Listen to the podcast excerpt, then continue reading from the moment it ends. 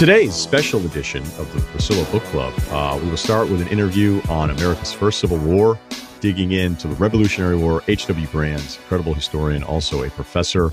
Uh, this book is intense. It puts you in the room in some of these conversations. He goes back and looks at all this correspondence to give you a real sense of the mindset of Benjamin Franklin and on uh, kind of taking on a different angle of this. And honestly, as as always, as you always think you're in the worst times, the most divided times, which I know a lot of us have felt the last few years uh, in this country. Some very odd similarities to the news and concerns from a time uh, now over 200 years ago.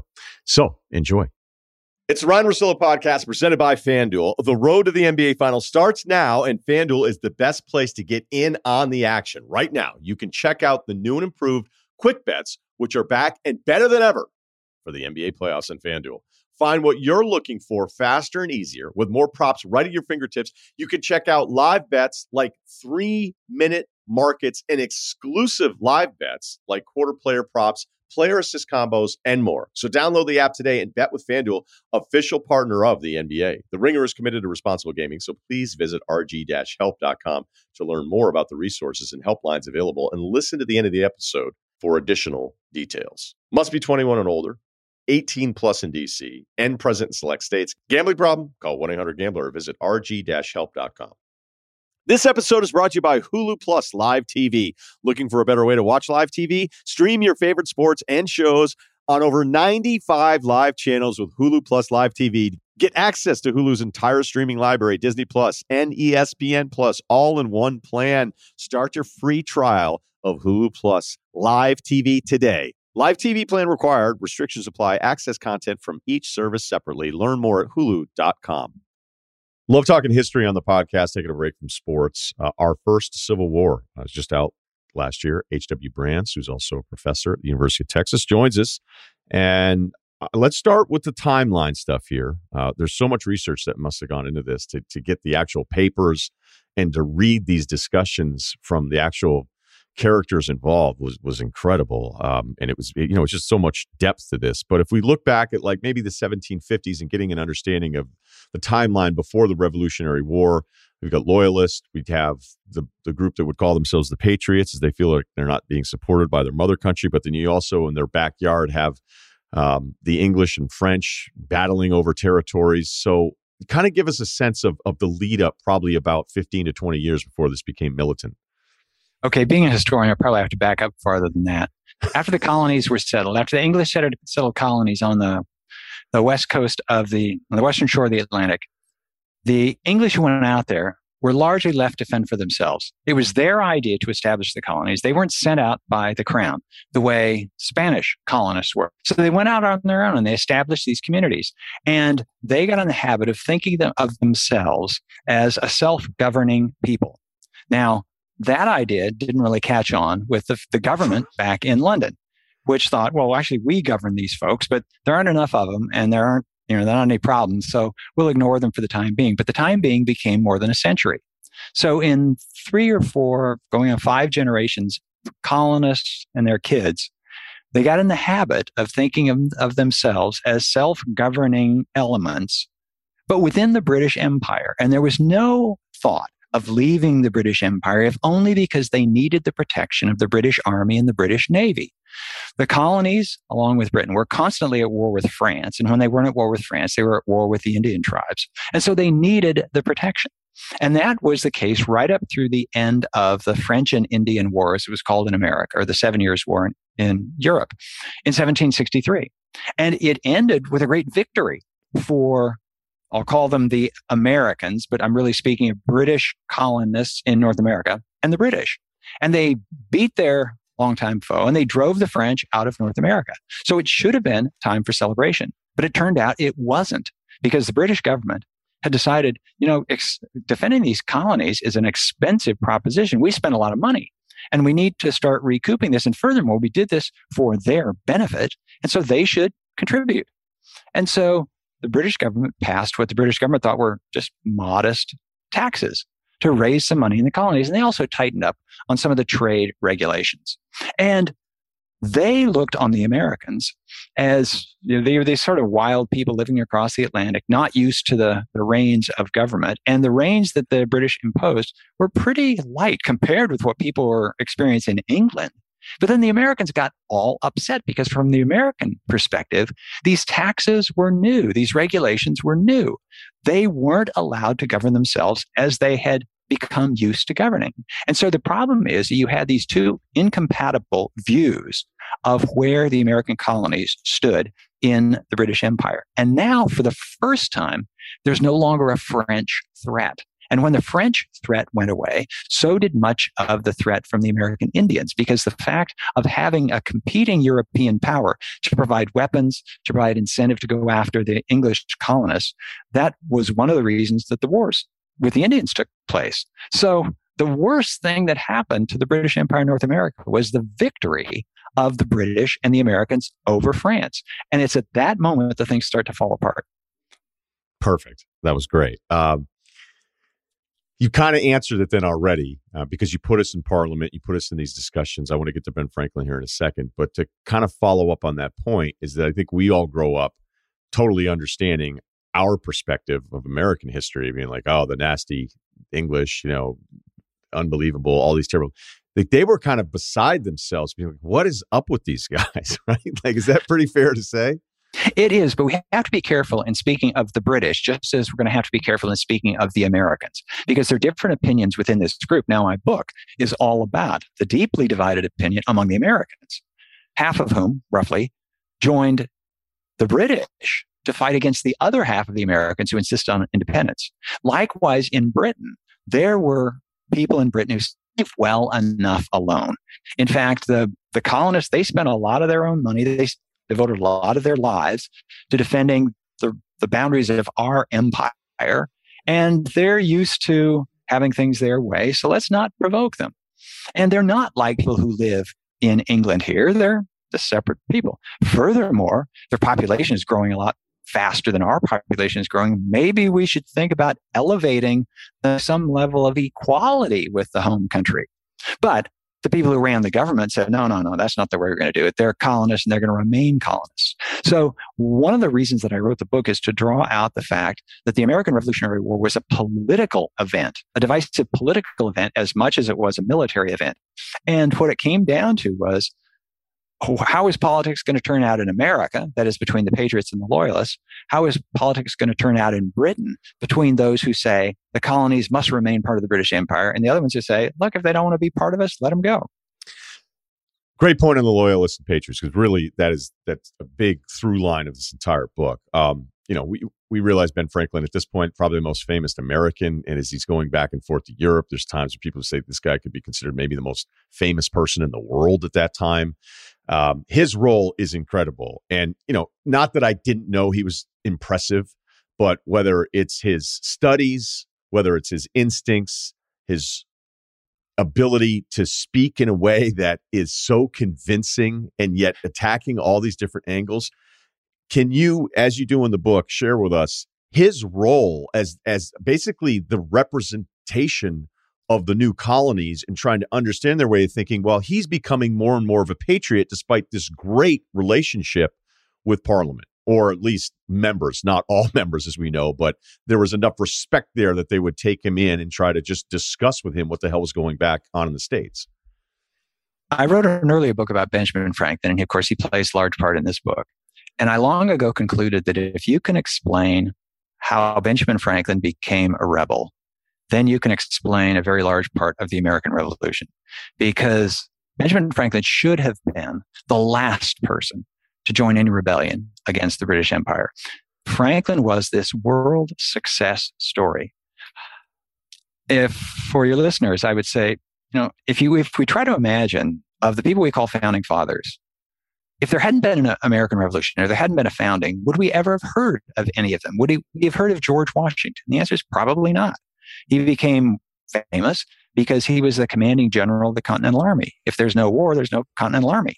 And he certainly wouldn't become president of the United States because there wouldn't have been an independent United States at that point. Thomas Jefferson, he becomes famous for writing the Declaration of Independence, but no independence, no declaration. So he would have been obscure. But Franklin, Benjamin Franklin, is the only one we know we would have heard of because he was already famous before the revolution took place. Everybody became famous because of the revolution.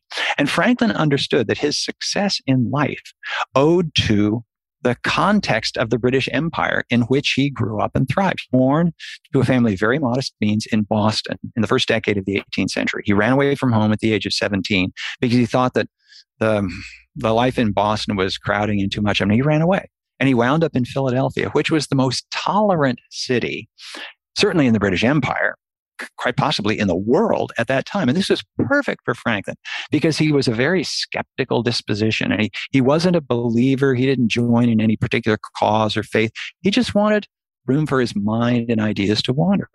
And he built this thriving business again Philadelphia was the commercial capital of the North American colonies, and, and that was exactly the place for Franklin to be. And he made his fortune sufficiently by his early 40s that he could retire from active participation in his business. And he handed the, the day-to-day affairs over to various partners, and then he indulged himself in his scientific pursuits, and that's what made him famous. And then, then he went into politics, and he was appointed by the British Assembly to represent the people of Pennsylvania to the Parliament in London. The British government, in particular the British crown, the king, King George, appointed a governor.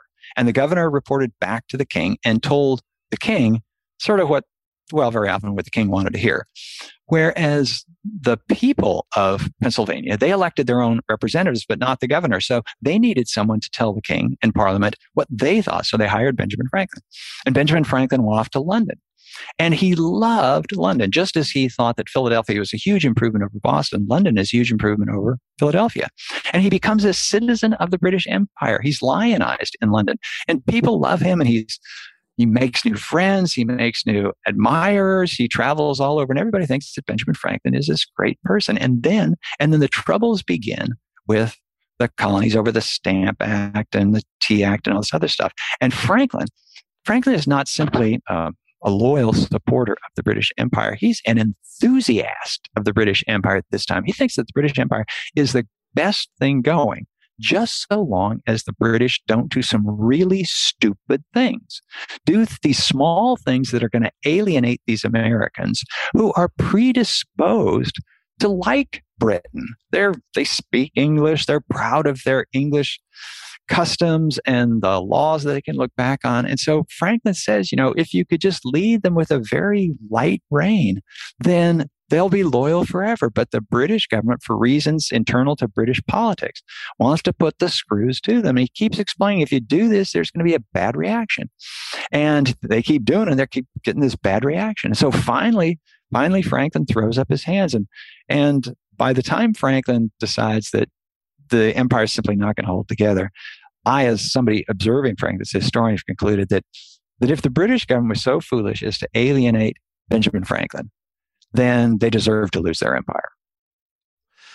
Yeah, the real thing that I'd love, you know, as much as we can look back at history and and you'll say like, oh, well, that's not that different from right now. But the Thomas Hutchinson papers, which he was lieutenant governor of Massachusetts, he's a lifelong politician, came from a, you know, I would say a, a wealthy family at the times, and he was obviously a loyalist, and he'd been appointed to other other positions that were, you know, basically uh, on the on the crown side of the argument, and they find these letters, right? Franklin finds these letters, and it basically is proving that like a lot of these guys are just on the take. Like they're they're making money, they have these great positions, and then Franklin in what at the time would be considered. I mean, it'd be it'd be questioned and criticized today, but at the time, these Hutchinson papers, he basically makes them public so that he can kind of get everybody.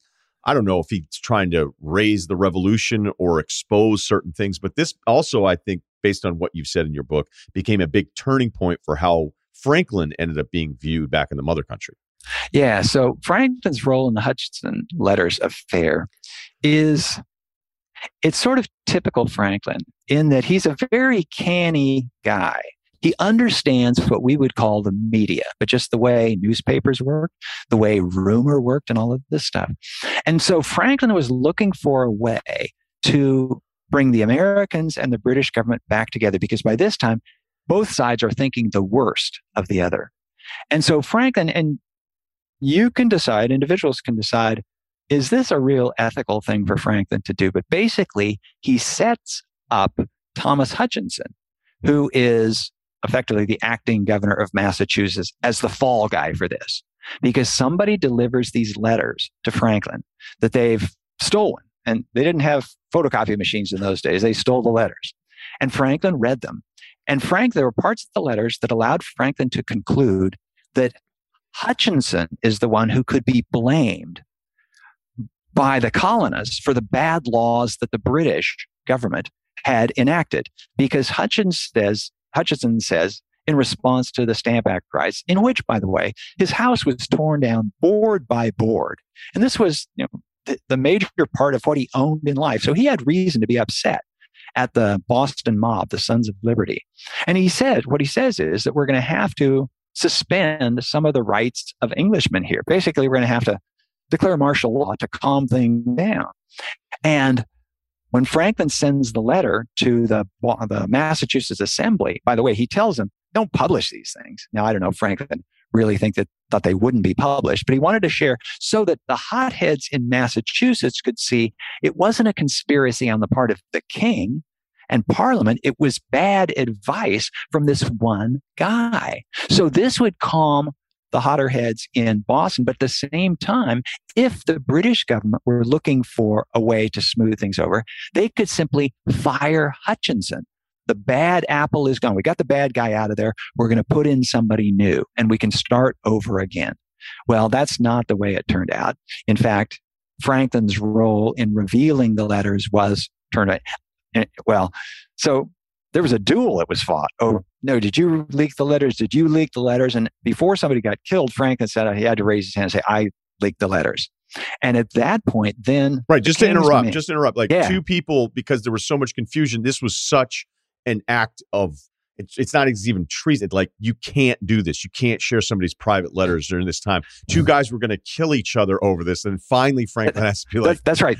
This was beyond treason. This was ungentlemanly." Yes, yes, the worst. right. And so you know, and so Franklin didn't want somebody to get killed over this, so he said, "You know, I did it, and here's why I did it. Did it for this good reason." But by this time, the king didn't want to hear anything like that, and the king was not interested in trying to calm the ruffled feathers. He was trying to stick it to the colonists and show you cannot defy British law.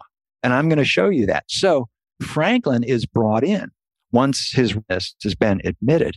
He's brought in before the king's closest group of advisors, the Privy Council, in this building that was charmingly called the cockpit, because at one time, fighting cocks had actually fought on that site.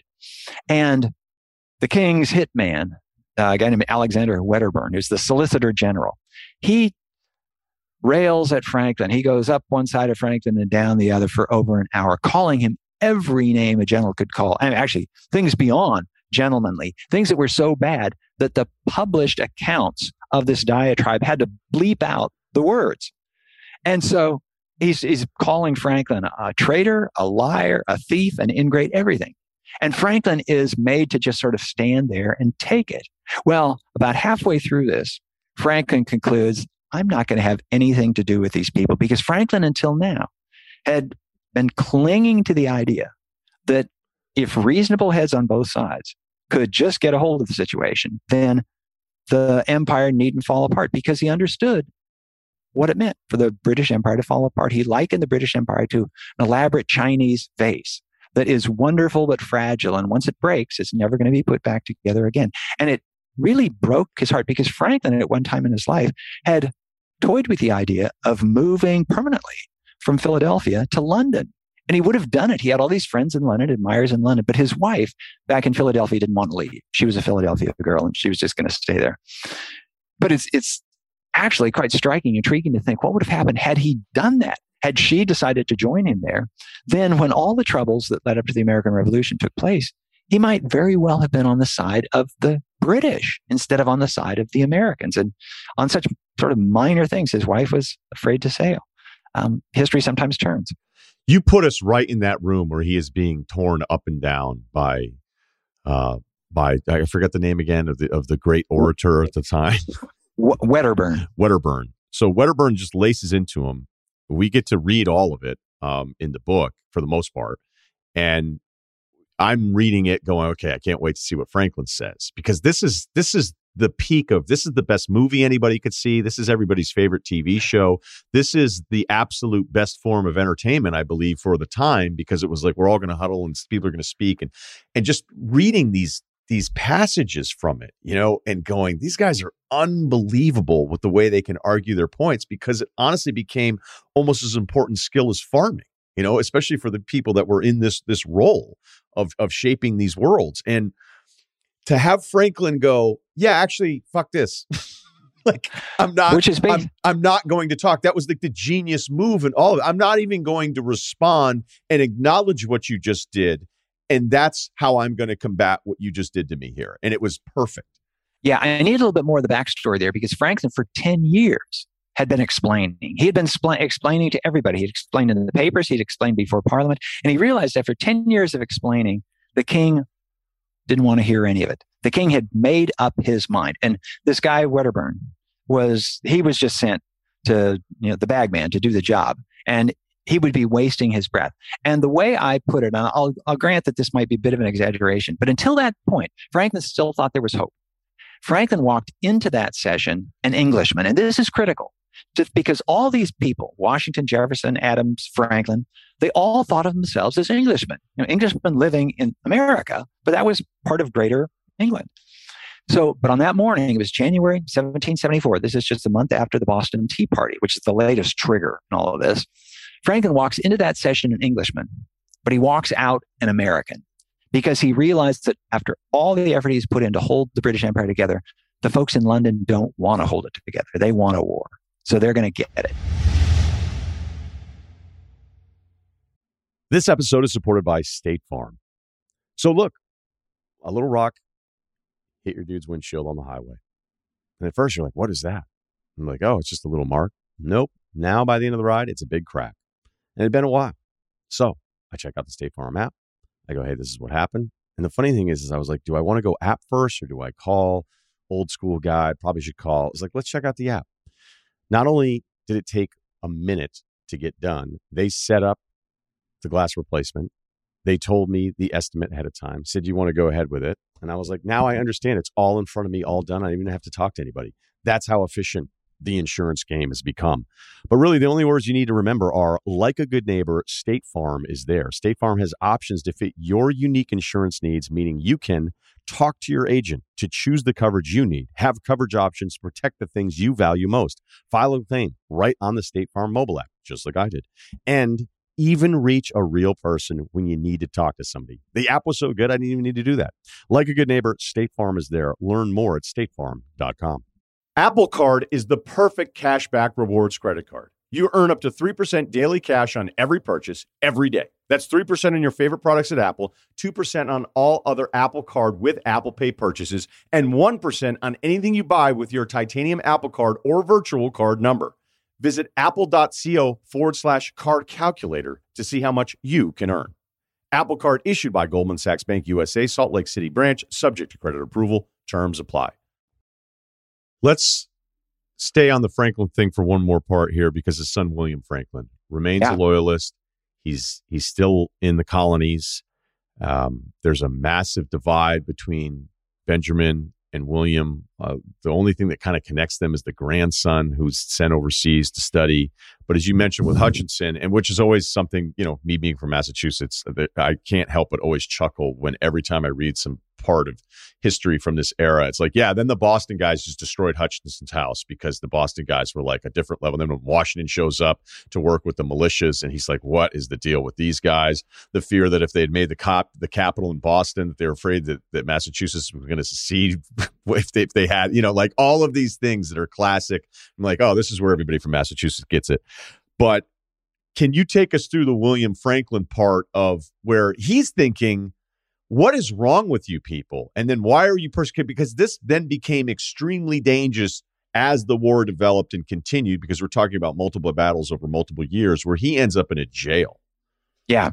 So here is one of the ironies of all this affair. And one of the things that students or anybody just wanting to understand this has to keep in mind.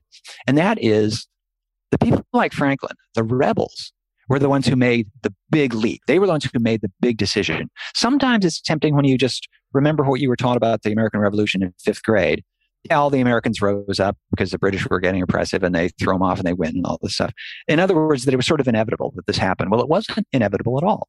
And there were a lot of people who thought, like William Franklin, who thought, yeah, the Stamp Act was a dumb idea, but it's not worth busting up the empire over. And the tea, same sort of thing. This is a grievance, but it's not a cause for trying to destroy the empire. And so people like William Franklin, they became called traitors for doing nothing because technically, legally, it was people like Benjamin Franklin and George Washington and Thomas Jefferson and John Adams who became the traitors. But then they called the ones who didn't join them in their treason, they called them traitors. So William Franklin is this guy, son of Benjamin Franklin, who's he's the governor of New Jersey, the royally appointed governor of New Jersey, and he just goes to work every day, does what he's expected to, you know, what he's been hired to do, what he thinks is right to do. And he wakes up one day and he's been called a traitor. He's committing treason for doing nothing different than he hadn't done the day before. The difference was that there was this rebel government in Pennsylvania that now presumed to make the laws instead of the old government. And because the governor would not join them in their rebellion, in their treason, they said, You're the traitor. So William Franklin, a guy who just you know hews this steady line, finds himself in prison for treason. You know, normally, I mean, treason's a big deal. And usually the big deals, big crimes are acts of commission. You have to do something. But in the case of the American Revolutionary War, people like William Franklin were accused of treason for sins of omission. They just didn't join the rebels. And that's that was part of the dynamic that I try to bring, bring out in the book. Because once some people, once a, a group of people have made the leap, then they try to compel everybody else to join them in their leap. And the ones who don't are the ones who are branded and persecuted as traitors. Those are the loyalists. And so Franklin, William Franklin, at one point, like, all right, you're going to get arrested. And then we're going to put you in this cage, and it seems like we're going to prance you through towns as, you know, the picture of of being a traitor, despite, as you point out, he's like, I'm not even doing anything. I just want the status quo here. Yeah. And then because of his status, it seems like he's on a farm outside of Hartford, Connecticut for a little while, but it's like under detention. It's almost like uh, he has an ankle ankle. it's, it's pretty much, and it has to do with the fact that these people were and thought of themselves as gentlemen, and they kind of understood the rules of society. Right. And so Franklin was allowed for privileges. He could go for rides around where he was. He was he was under extended house arrest. And the presumption was that he could do that as long as he did not assist the the British. You know, he's he is imprisoned by the Patriots as long as he did not assist the British or the the fellow loyalists. And Franklin didn't buy into this. He didn't he did not accept the legitimacy of the people who had imprisoned him. And whenever he had a chance, he would sneak out information to the British on disposition of troops and where he thought things were going. And so, tech, uh, I don't know if technically is the right word, but he didn't behave as a prisoner the way his captors thought he should behave. So then they actually put him in real prison.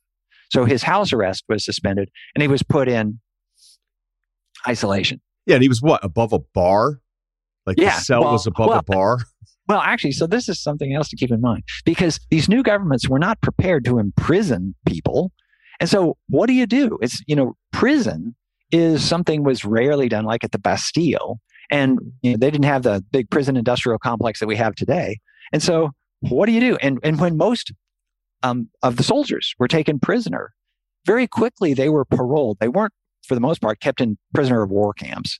I do write about some of the the prison ships that the British had in New York Harbor. But what they would do as quickly as possible, they would either exchange them or they would parole them. And the parole meant you would promise that I will not fight anymore. Now just let me go home. And it solved the problem of who's going to feed the prisoners, who's going to guard the prisoners, how are we going to transport the prisoners. But in all of this, it's worth remembering too that this was on the scale of military affairs of the next couple centuries, or like the Napoleonic Wars that are going to happen shortly after, this was small scale stuff. The Continental Army never had more than 15,000 men under arms. So, you know, that's just a small group of people. And the British didn't have any more than that. And so you know, this, you could do all of this in a reenactment in a football stadium. No, it's crazy. And honestly, too, like when you're thinking of the, the Continental Army, I think you kind of grow up thinking like, okay, all these guys took to arms because of the duty of their country. And it's like, no, like they expected to be paid and oh, they oh, yeah. had they had enlistments and then they could not come back and you know to think of you of the people that actually and we you know I've read about this before and you hit on it big time again with Washington Valley Forge like Congress once again refusing to pay for any of these troops handing them like promissory notes and Washington trying to keep it together. And it's like we want the freedom but like this had to be an absolute desperate group of men at this time to even put up with this stuff and put themselves in what was an awful situation. And then on top of that oh now you're going to fight. And they were losing half of these battles anyway. Yeah. Well one of the things that washington figured out very early on is he didn't really have to win the war. He just had to avoid losing the war. Because going back to something exactly. i said earlier yeah. yeah ultimately this was a political decision on both sides and as long as the americans were willing to sustain the idea of revolt, Washington could fight forever. He could just go back into the hill country and the British couldn't chase him there. When they got very far from the coast, the British superiority on water pretty much went away. And so Washington merely had to keep fighting until those political parties in Britain finally had it out and said, you know, this war has been going on too long. We started all this to try to balance the budget. Now the budget's gone further out of balance than ever. The British had the option of just saying, enough, we're going home. The way the United States finally did in the Vietnam War and in the Afghanistan War. So the British were in that same position with the Americans in the, the American Revolutionary War. It was the Americans who were fighting on their home turf who could just, you know, we'll keep fighting this for a generation or two if necessary. And, and, and so Washington really never had to win any battles.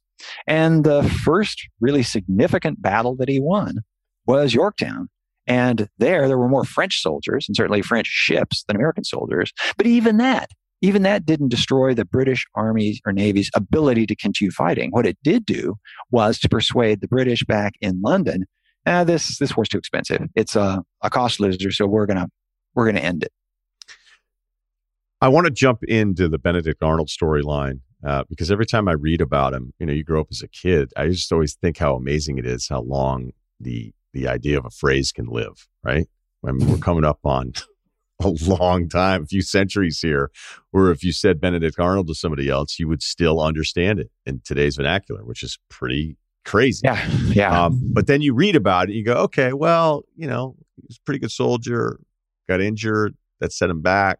He wasn't getting promotions that he thought he was going to get. Everybody gets mad when they don't get a promotion. And then you kind of become that guy where you're so mad that you're never going to get a promotion again.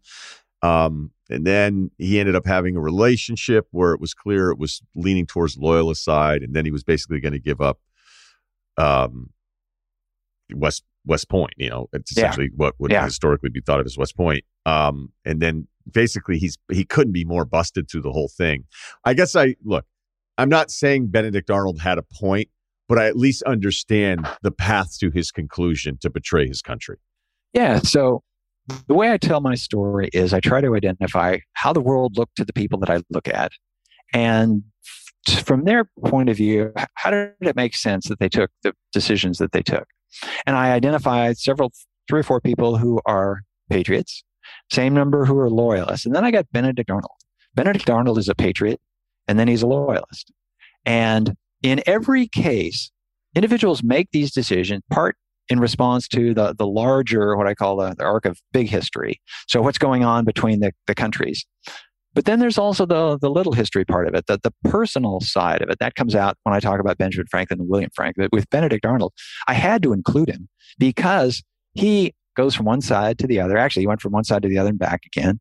And to, to try to figure out what motivated him. And you've identified some of the motives. So he was he was probably the best soldier. He was the best battlefield commander in Washington's army. And Washington recognized this because Washington himself was a good commander, but he couldn't be everywhere at all times. And so he needed good subordinates. And Arnold really had that kind of gift. He could motivate men. He had an understanding of sort of the, the lay of the battlefield and, and how the pieces fit together. And he was brave and he would you know go right into the heart of battle and so washington kept promoting him but because because the American national government was made up of 13 different state governments, none of whom recognized the sovereignty of the central government. When they made promotions, they had to balance the interests of one state against another state against another state. And in some of these cases, Arnold was left out. And Arnold came to believe that his talents, his accomplishments were not appreciated. And he was he was somebody who was kind of very sensitive on this subject. And then he meets and falls in love with this woman who's basically a loyalist at heart. And he wants to please her and woo her. And and then oh by the way i mentioned that he was for his actions one thing he was court-martialed and that was crazy. You know not only am i not promoted i'm court-martialed on these trumped up charges. And so he he found to feel unappreciated. And then he could also say you know this question between the patriots and the loyalists it's a close call. It could go either way. You know, maybe maybe we would be better off if we remained part of the British Empire. And what if what if the Patriots lose? You know, then what are we going to do? So they all are trying to guess who's going to win. So they try to think, you know, in principle, which is better? What's going to be better for me? What's my fate going to be? How's it going to affect my families? You mentioned the soldiers who didn't get paid. It was bad enough for them not getting paid because at least they had rations, at least they could eat, but their families at home weren't getting rations. And so a bunch of the soldiers mutinied. This was the biggest problem that Washington had. The soldiers were mutinying not because they were tired of fighting, but they were tired of fearing that their children were starving. And so they had to go home and bring in the crops. They had to go home and defend their families against Indian attack and all this other stuff, and nobody else was. And so, but it was always a balance because Washington could say, all right, if you leave, you know, you, the Congress owes you this amount of money. If you leave, you will never get that because you will have deserted. So, you know, stick around and maybe you'll get paid. Oh, by the way, and if you leave, I'll shoot you. So it was, you know, it was a, a, a moment in American history when everybody had to make these big decisions. And in very many cases, these were life and death decisions, not simply for them, but for people that they love. And they made them with really imperfect information. Nobody knew until it ended how this was going to turn out. And if you had known how it was going to turn out, then you, well, probably half the people would have made a different decision than they made. Yeah, I can't fathom, you know, again, we have so many distractions in our world today and, and have had, you know, as technology increased, but that your day and the day after that, the days after that, for as many years as this went on, that every day was consumed with the idea of I'm walking down the street, depending on which city I'm living in. Am I a loyalist city? Am I a patriot city? You know, New York was very, very heavy loyalist. And it almost became this loyalist hangout for years. Yeah. Uh, and then you're thinking, okay, well, we just give them New York then. And now they're kind of surrounded, even though they think they have dominance over this major port, which it ended up being. But to think of the day to day of like just being at a pub or being at the market or being at any of these things where you were always on guard about who it was you were talking to and where their loyalties lied and the amount of spying that was going on is just yeah. incredible. Well, so I tell my students just, I mean, I list a little bit earlier when this would make sense. They say, well, think of Sarajevo in the 1990s, where the country's falling apart. You don't know who your friends are. You don't know who's going to be shooting at you the day after tomorrow. So that's the situation. And it's, as you say, it's really hard for us. We've gotten so used to the idea of living in this stable country where we got a pretty good idea that tomorrow is going to be like today and next year is going to be pretty much like this year. But it wasn't so in that decade that you know started in 1775 when the war begins and doesn't really end until 1783 when the peace treaty is signed and that's the part I've read a couple interviews that you've done in a follow up to this book in preparation for this. I've noticed that there seems to be a constant theme of where the person interviewing you is trying to get you to agree to that there's some parallel of today to when this happened and be like, hey, you know, we're real divided right now. Like, and you're just, I've noticed that you've been like, no, it's not even close to the same thing. Like, it's just, it's not, you can't, if you think that way, you can't fathom. You're not doing, honestly, you're not paying attention to the book to understand the day to day of this that I think was just, just I mean, you know, it's the birth of a country, so you're still not quite sure what the hell is even going on. Yeah, I would say as divided as we are today, thankfully, we're nothing like as divided as we were back in the 1770s and 80s, or for that matter, than we were in the 1860s. I'm a historian rather than a predictor, so I don't know where we're going, but for now, we can take comfort in the fact that there have been times in American history that have been a lot worse than we are today. I have two quick things as we finish up here, if you don't mind. Um, sure. Yeah. I love anytime I'm reading about the northern borders of the United States, how flippant it almost felt at times. It was like, hey, do you want Canada? Be like, well, we really want the West Indies. And it's like, well, wait, do you not? Did you never want Canada? And it's like, hey, where's the Canada thing? And like, look, I when I went to school in Vermont, I thought geographically it made all the sense in the world that once I got to the Canadian border, I was like, oh, okay, the topography alone is your answer for why it breaks here. But it was, it could have very, I, it's, it, it could have been so different for almost no reason whatsoever if some side had pushed a little bit harder. At least that's the way it feels every time I read, especially on the eastern side of the Canadian border.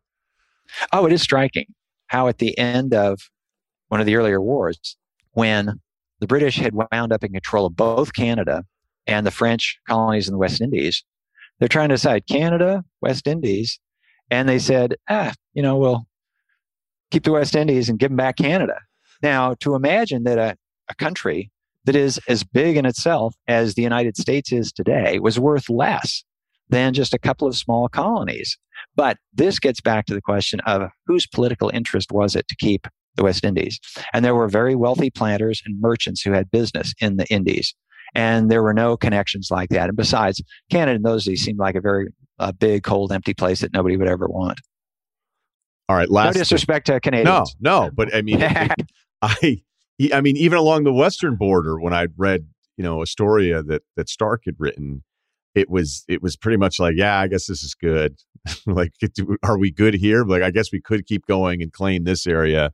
We're like, ah, nah. Like, let's just keep going the other direction. I mean, it right. sounds so absurd to think that yeah. there's where these lines are drawn. And I'm sure, you know, different stories can be thrown at me. No, it's technically this, and then the parallel, you know, okay, fine. But I've just read about it enough historically that it just seems to be so dismissive at times. Like, man, that could have gone a completely different way where, you know, we'd have 10 more states north of New England um, right. because of you know at least at that part of Canada for whatever it was was popularized. All right, last thing, Franklin is working the French. Um, prior to Yorktown, Cornwallis's surrender, the maneuver by Washington, marching his people down there, throwing the people off the scent, the French dominance uh, nautically, and all these different things that led to it. And Cornwallis basically getting himself stuck in Yorktown and everybody freaking out that he surrendered. So, um, the French really come to the rescue here for their own self interest and to also prevent the expansion of the British Empire. The way it's pitched in your book and the way Franklin said, hey, you know, you help us with this, you're going to have this, you're going to have this, you're going to have this. It feels like that deal did not really work out for the French the way they expected to. Is that fair? Yeah.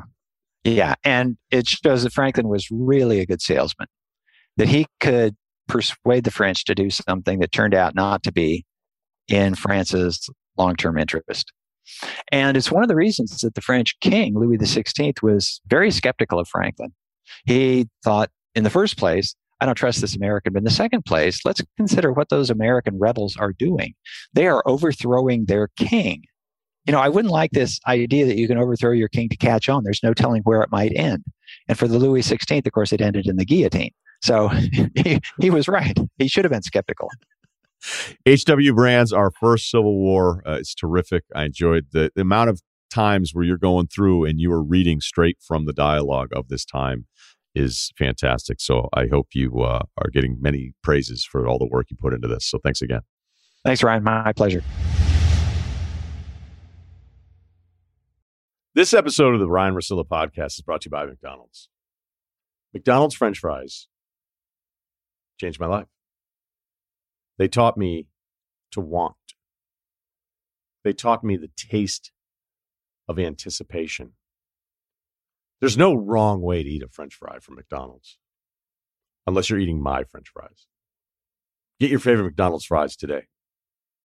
This episode is brought to you by Hulu Plus Live TV. Looking for a better way to watch live TV? Stream your favorite sports and shows on over 95 live channels with Hulu Plus Live TV. Get access to Hulu's entire streaming library, Disney Plus and ESPN Plus, all in one plan. Start your free trial of Hulu Plus Live TV today. Live TV plan required. Restrictions apply. Access content from each service separately. Learn more at hulu.com. You want details? Fine. I drive a Ferrari 355 Cabriolet. What's up? I have a ridiculous house in the South Fork. I have every toy you can possibly imagine. And best of all, kids, I am liquid. So, now you know what's possible. Let me tell you what's required. Okay, life advice. We got a couple good ones here. Um, our man is checking in Hawaii or family? You guys been to Hawaii? Honeymoon there, yeah. The trip seems daunting to still be in the U.S. It's actually that's the thing is it isn't from What do you mean L.A. It feels daunting. Yeah, for you, Yeah. I flew 11 hours straight there and it was fun. Like you, Oh, you're what like is at it? What? Is it like a six hour? It's like a New York flight from here. Yeah, it's quicker Oh shucks! Look out on the way back. on the way back, you, you seriously when you fly back from Maui and you get to L.A. and if you live in L.A., you'll go. Why don't I do that way more often? That's so easy, and it really is that great of a time. Like there are very few places that you know LeBron James and Tiger Woods actually exceeded the hype. I would put Maui on the Tiger. LeBron line of when you get there, you're like, all right, let's see how great this really is, and you go, All right. you know what? If you don't like Maui, it's kind of on you. I highly recommend the Maui Kauai. If you can, do both because they're different speeds. Like Maui's a little bit more happening, Kauai is just like it's a paradise. There's just nothing around you. It's amazing. Well, I've, I've been non-committal to this uh, Maui invitational invite from Titus and Tate. Now I think I'm just going to say I'm in then. If it's a New Oh, York yeah. flight, let's go. Yeah, you not going to Maui doesn't make any sense whatsoever. And the thing crazy. is, is in some of the more populated areas there, there's a couple off off the beaten path dives that you would like. Uh, I could see you. Put the word out. The nephew Cal's coming to town. Yeah, yeah. I could see you doing well there. Well, I'm excited. I'm going, guys. If you're listening, I know you are. there you go. All right. I'm trying to think of what movie that is. I have all these lines in my head from movies, and I, I'm starting. I don't know. Same we're thing. I forget. I have to like text my friends, be like, "What the hell?" I've been saying this for three years. I don't even know what movie it's from anymore. Yeah. Um, I think I know what it is now, but it was like the guy's bullshitting the other guy, and he's like, "I think you would do well here. I think you could do well here." and uh, but that's not bullshit about Maui. All right, back to the email. Checking in six foot sneakers because that's how they measure in the league. Forty time in high school was a four four, then a five flat by my next attempt with the same coach clocking in. All right, because I was going to say every four four from high school is a lie. Uh, steady hand, if you ask me, not relevant info. I drive a Toyota Prius. What's up? 40 mile, uh, 50 miles per gallon is real nice these days. Haters in their pimped out trucks getting 12 miles per gallon can keep hating. So a little, uh, Hmm. we got some environmental stuff in there, some ec- economic stuff. All right. So he comes to you guys seeking advice on one of life's toughest decisions, deciding to live close to family or not. My current situation is I live in the North Shore, Oahu, uh, and with my wife and my baby girl that just turned one. I graduated from BYU Hawaii a few months ago. Let the Mormon jokes fly. I think we're going to let those pass right now. Uh, with a business and sports management degree, we started an Airbnb cleaning business about two years ago, hiring students, pulling in at least six figures a year and still growing. Wow. Real entrepreneur. Both our families live in Orange County, California. Mine's Huntington Beach, my wife's in San Clemente. So about 40 minutes apart. We love our hometowns and want our kids to have a close relationship with grandparents, aunts, uncles, as they're really important in each of our childhoods. On the flip side, we love Hawaii. For the last three years, I'd be happy staying. Uh, for the last three years, they love it, and I'd be happy staying for a long time. Although the children uh, and the educational stuff isn't world class, there are a Mm. lot of pros to raising kids here. The ocean, mountain surfing, hikes, snorkeling, wildlife. Hey, we've seen the pamphlets.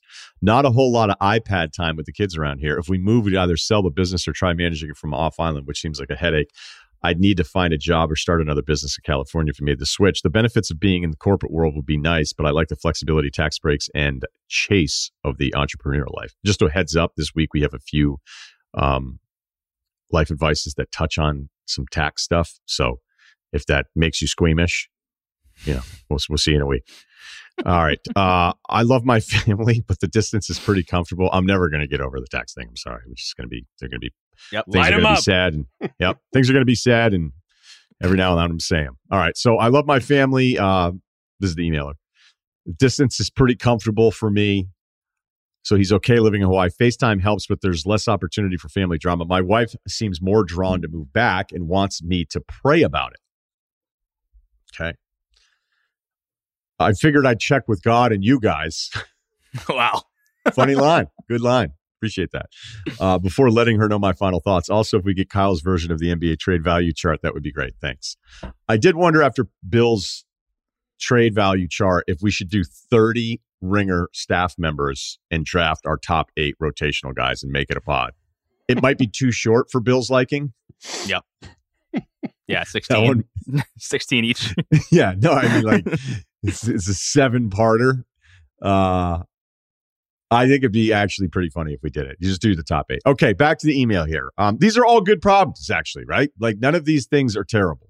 Uh, the attraction of Hawaii, we all just talked about how much we liked it. Kyle, I'm sure, is going to like it as well. You're absolutely right. Your kids get a different upbringing there. Uh, it's credible opportunities, all that kind of different stuff. If you don't like the educational system around you, though, that's a real problem. And I think because the daughter, as you said, just turned one, you have some time to think about this, right? So that would be, I think, a joint conversation with the wife saying, okay, we're probably, dude, when the wife wants to move back closer to family, I don't know one guy that's won that argument. All right. I don't have one friend that was like, yeah, she wants to move closer to family. Because it just usually the wives want to, you know, it just appears to be in my experience when I think about my friends that are couples.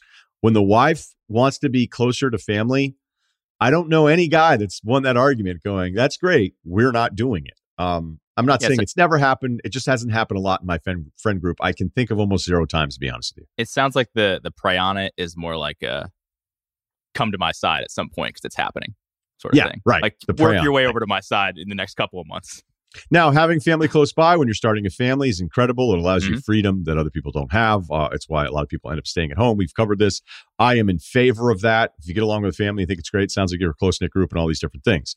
Now, on the business side of things, that seems challenging to run this business from the mainland while somebody else is likely skimming a bit um, on the cleaning business. And maybe it's really successful maybe you you have a goal you tell your wife like hey by the time she's three let's think about moving back to the states well i know it's still you know it's the united states but you know play along here uh the continental should I Lower say it that way? 48 effort. The 40. Yeah. Yeah. There you there go. you go um is there a way you could build the business up to a level where somebody would want to buy it that'd be great i would think somebody else would just sort of wait you out and then go why don't i just start my own thing and then poach your clients especially if this guy's gone uh you know, there's certain businesses that make a lot of sense to buy. I'm not saying this one's impossible to do it, but you're you're clearly making some money here. So what I what I think I would do is know that I'm going to lose this argument. It doesn't seem like you have that. Hard, this isn't a bad compromise for you. You seem to be open about moving back to California because of the family and all that stuff, and you get along with them well too.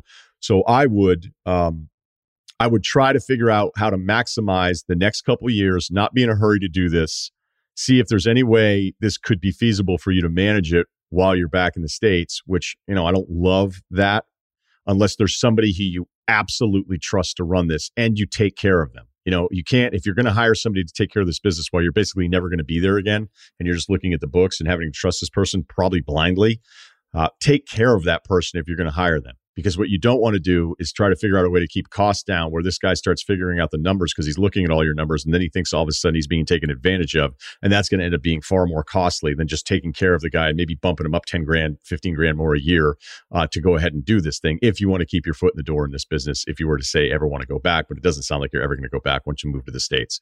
So um, that could be part of the plan, but maybe the better part of the transition would be for you to start planning, you know, a return to California in two or three years. And what I mean by that is like when I, whenever I'm moving or whenever I'm making a huge decision, I am putting things like I'm putting in things ahead of time where I'm starting to like educate myself in an area. I'm reaching out to people that live in that area. I'm thinking about different opportunities. And I'm not even close if I'm going to do it, right? I'm not even sure I'm making the decision, but I will prep for a major decision. You know, a lot of times I can seem like I'm just like, hey, fuck it, I'm just doing this. That doesn't happen unless I've really thought about it from every single angle, especially when it's something that's important. So, you know, maybe you start flirting, maybe you start looking at right now, hey, what would, where would I live in California? What makes sense? Uh, what could I do there? Can I transition this business there? Ask around, talk to somebody else who does this kind of thing. If there's somebody that's willing to maybe talk to somebody who's potentially competition in the future, but you can prep for things you're not actually going to do. And the great thing about that is that it actually helps you basically inform the decision as much as you possibly can. And I think sometimes people feel like they're up against it. And then all of a sudden you're like, all right, well, we're just going to move when it doesn't take really that much extra time, you know, sitting on a weekend, just start thinking of a list of things that are important to you. And then that can kind of like make the decision for you. And then I think subconsciously, a lot of times too, we'll sort of, we'll just kind of do things that we know deep down, like, oh, I didn't really do all that stuff because I didn't deep down really want to leave. Um, so again, I, you know, I think I probably went a little long on that one. So go ahead, Kyle. Uh, well, that stuff's fun. I like Zillow. I like apartments.com. I could spend hours. Um, but also, it sounds like you just pretty much need to figure out how much time you have. It's not really like will they, won't they. It's more like when they. So I think you should figure out exactly how much time you have, or at least a ballpark, and then that could probably inform your decisions there. I don't really have too much. I'm on your wife's side only because I always want to go back home. So um, I'm just I'm not the right person to to take your side in this, but um, I just think you got to figure out how much time you have because it's really a matter of when. Yeah, it sounds like if he could have transitioned the business, it would have like that would be an option. And I don't know if he's putting that off because he doesn't want to leave and doesn't want to make that like an obvious thing to his wife, or if it's like impossible. Uh, but I will say I'm kind of with Kyle on this. I think it's just like life is hard. One, if you're living in a vacation destination like that, that's hard too. I think that's kind of under uh, you know underrated, especially if you're raising kids. Like I just remember like we used to go to the Cape all the time, and people that lived at the Cape, you know, they were like, yeah, it kind of sucks because like, and I guess Ryen, you know this from the Martha's Vineyard thing. It's just like a tough life. I think growing up on like a vacation destination like that. So just think about your kids from that perspective, and then also life is just easier. Like if you're around your family to help out with the kids, to have the relationships, all that stuff, like you sort of like grow apart from them, which sucks. Like, you know, we have some family on the West Coast and it's just it's just hard to like see them and FaceTime's not the same. And when they start having kids, like you just don't really grow up in their lives. And as much as you could say, hey, you know, we'll make an effort to get over the mainland, I said it again, doesn't make any sense. Um, as much as you can make an effort to get over there, it's great, but it's just it's just never going to be the same. So if your wife kind of values that, and you and you even deep down kind of value that, I think you kind of know the answer to the question here. Yeah, the, it's funny though. You took a negative approach to growing up in a place like this, where I think it's just hard to leave paradise. Like once you become accustomed to that whole pace, you know, it's yeah. real there. That whole island thing, it's it's very real. It, it's not bullshit. It reminds me like when I went to Jamaica and I just go, this, granted, I'm in Jamaica. I'm not in Brookline. It's supposed to be different, but there's, there's a real, I don't know, not to sound like all Zen, but there's a real spirit, I think, to some of these places that are just different from other, other spots. And, you know, I, so I wonder if you're so into it, so accustomed to it that you'll have this realization that when you leave. But this is what I'm always a big, you can always move back, right? Mm-hmm. You can always move back. You could be in California. Um, you can like the family part of it. Other things may not be working, and maybe the both of you miss it. You know, you sounds like you're young enough. I'm a big, big fan of people moving at a younger age because it either makes you appreciate the place you moved from or you experience something different. I think it just educates you. It makes you more, not necessarily worldly, but you know, I don't know, man. Just never leaving a town just to get out of town, even if not even just for college, because not everybody's going to go to college, but just trying something different can very many times, uh, or very often, excuse me, uh, make you appreciate the thing that you want to come back to. He's also not moving to like South Dakota. Like California is still pretty pretty awesome place to be if you like you know nature and the beach and all that stuff. So like I, it's you know it's not the end of the world. Yeah, right. Shout out to South Dakota. Okay, uh, this Underrated. one is called Greedy. This one's called Greedy Friend. Um, big fan, long time, 29, 5'10, 170, skinny fat. I've got an issue with one of my best and longest friends, Joe. He lives in Indiana where sports betting is legal. Shout out Joe. I don't know if he's going to, maybe this is a whole lesson to try to get Joe on their side of things. The rest of our group is in Ohio where we grew up and sports betting is not yet legal. We're all big sports fans and from time to time we'll ask Joe to place a better parlay for us. Uh, we Venmo him the money.